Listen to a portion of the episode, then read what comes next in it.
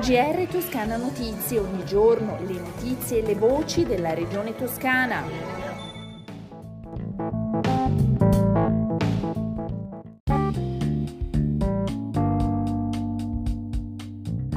Ascoltatrici e ascoltatori, bentornati all'ascolto del G R di Toscana Notizie. Tutela, sviluppo e valorizzazione, così rinascono la villa e la tenuta medicea di Cafaggiolo in Mugello, su un'area di circa seicentoventi ettari tra i comuni di Barberino, Scarperia e San Piero. Il progetto di recupero e riqualificazione dell'area è ad un punto di svolta con l'approvazione in giunta del protocollo d'intesa tra la Regione Toscana, i comuni di Scarperia, San Piero e Barberino e Alfredo Löwenstein in rappresentanza delle società del gruppo in Italia. Con la firma si avvia quindi il percorso di risanamento, recupero e restauro di immobili di pregio storico e architettonico, nonché della pianificazione e riqualificazione territoriale, con l'obiettivo di creare poli turistico-ricettivi sostenibili, conservazione e valorizzazione del patrimonio culturale e territoriale su tutta l'area in cui insiste la tenuta medicea di Cafaggiolo, a circa ventitré chilometri da Firenze. Vale circa trecento milioni di euro il progetto presentato agli enti da parte del gruppo. A firmare il protocollo il presidente della regione Eugenio Giani, il sindaco del comune di Scarperia, San Piero, Federico Ignesti, il sindaco del comune di Barberino del Mugello, Giampiero Mongatti, e Alfredo Löwenstein con la moglie in rappresentanza della proprietà. Ma sul contenuto di questo protocollo ascoltiamo il presidente della Regione Toscana, Eugenio Giani.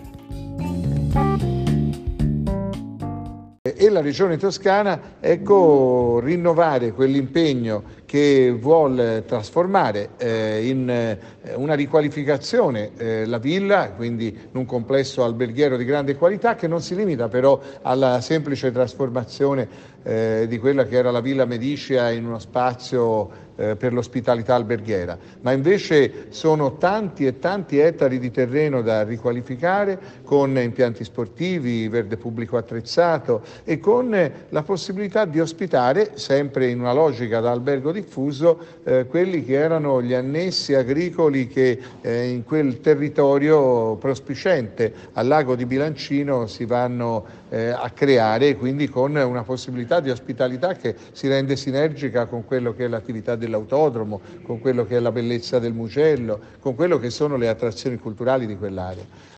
Individuare da parte del governo i nuovi criteri per la ripartizione delle risorse previste dal P N R R per la ristrutturazione dei beni confiscati alle mafie, cercando di riservare maggiore attenzione alle esigenze delle regioni del centro-nord, dove risiedono oltre un terzo dei beni stessi. È la proposta partita dalla regione Lombardia ed estesa a tutte le altre regioni, alla quale la Toscana ha immediatamente aderito. Venerdì scorso una nuova riunione del tavolo Mise per fronteggiare la crisi finanziaria di FIMER attraverso l'ingresso di nuovi soci.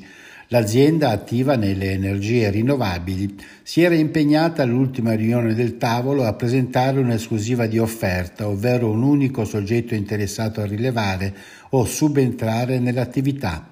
Invece, spiega Valerio Fabiani, il consigliere per il lavoro e le crisi aziendali del presidente Giani, siamo stati informati dell'esistenza di alcune offerte, tra cui due in stato avanzato che FIMER intende portare avanti.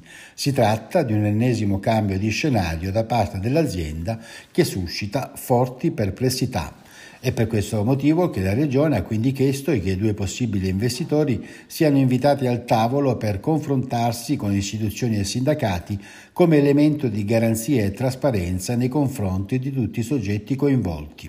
L'obiettivo è chiaramente quello di verificarne le intenzioni e contribuire alla messa a punto dei piani industriali, evitando un impegno che non si traduca in scelte, in scelte scusate, applicabili. FIMER è il suo principale insediamento a Terranova Bracciolini e occupa tra dipendenti e indotti circa ottocento lavoratori. Vediamo ora i dati sul coronavirus. Nelle ultime ventiquattro ore in Toscana sono milleduecentottanta i nuovi casi, quarantaquattro anni l'età media, ventisette i decessi. I ricoverati complessivamente in tutta la regione toscana sono settecentocinquantotto, ventitré in più rispetto a ieri, di cui ventinove in terapia intensiva. In questo caso il dato resta stabile.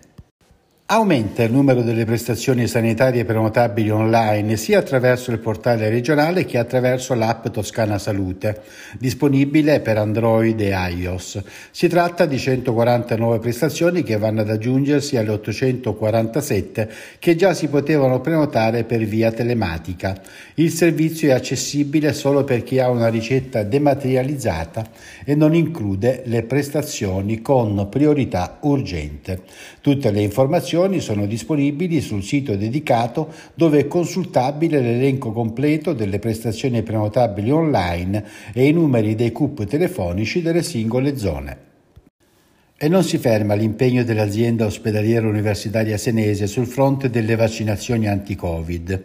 Giovedì ventuno aprile partirà infatti la somministrazione della quarta dose, il secondo booster, agli utenti con elevata fragilità a causa di patologie concomitanti e preesistenti ed età superiore ai sessanta anni che hanno ricevuto la terza dose da almeno centoventi giorni e non hanno contratto l'infezione dopo la prima dose di richiamo. I professionisti della Vax Unitit dell'azienda ospedaliera universitaria senese, diretta dalla dottoressa Maria Teresa Bianco, saranno impegnati in questa attività al momento fino al dodici maggio. Le somministrazioni del secondo booster verranno effettuate tutti i giovedì dalle quindici alle venti in parallelo con le vaccinazioni in ambiente protetto. Gli utenti interessati potranno ricevere la vaccinazione prenotandosi sul portale predisposto dalla Regione Toscana per le vaccinazioni anti-Covid. Come da indicazioni regionali, l'offerta dell'azienda ospedaliera universitaria senese per il secondo booster sarà di cento dosi a settimana.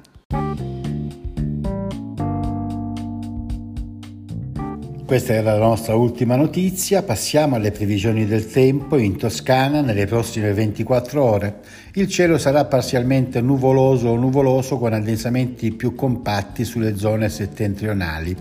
Un'ulteriore intensificazione della nuvolosità dal tardo pomeriggio, quando saranno possibili piogge isolate. Mentre per quanto riguarda le temperature, le minime in aumento, le massime pressoché stazionarie. Con le previsioni del tempo, come di consueto, si conclude il nostro G R. Un a risentirci dalla redazione di Toscana Notizie e da Osvaldo Sabato. G R Toscana Notizie, ogni giorno le notizie e le voci della regione Toscana.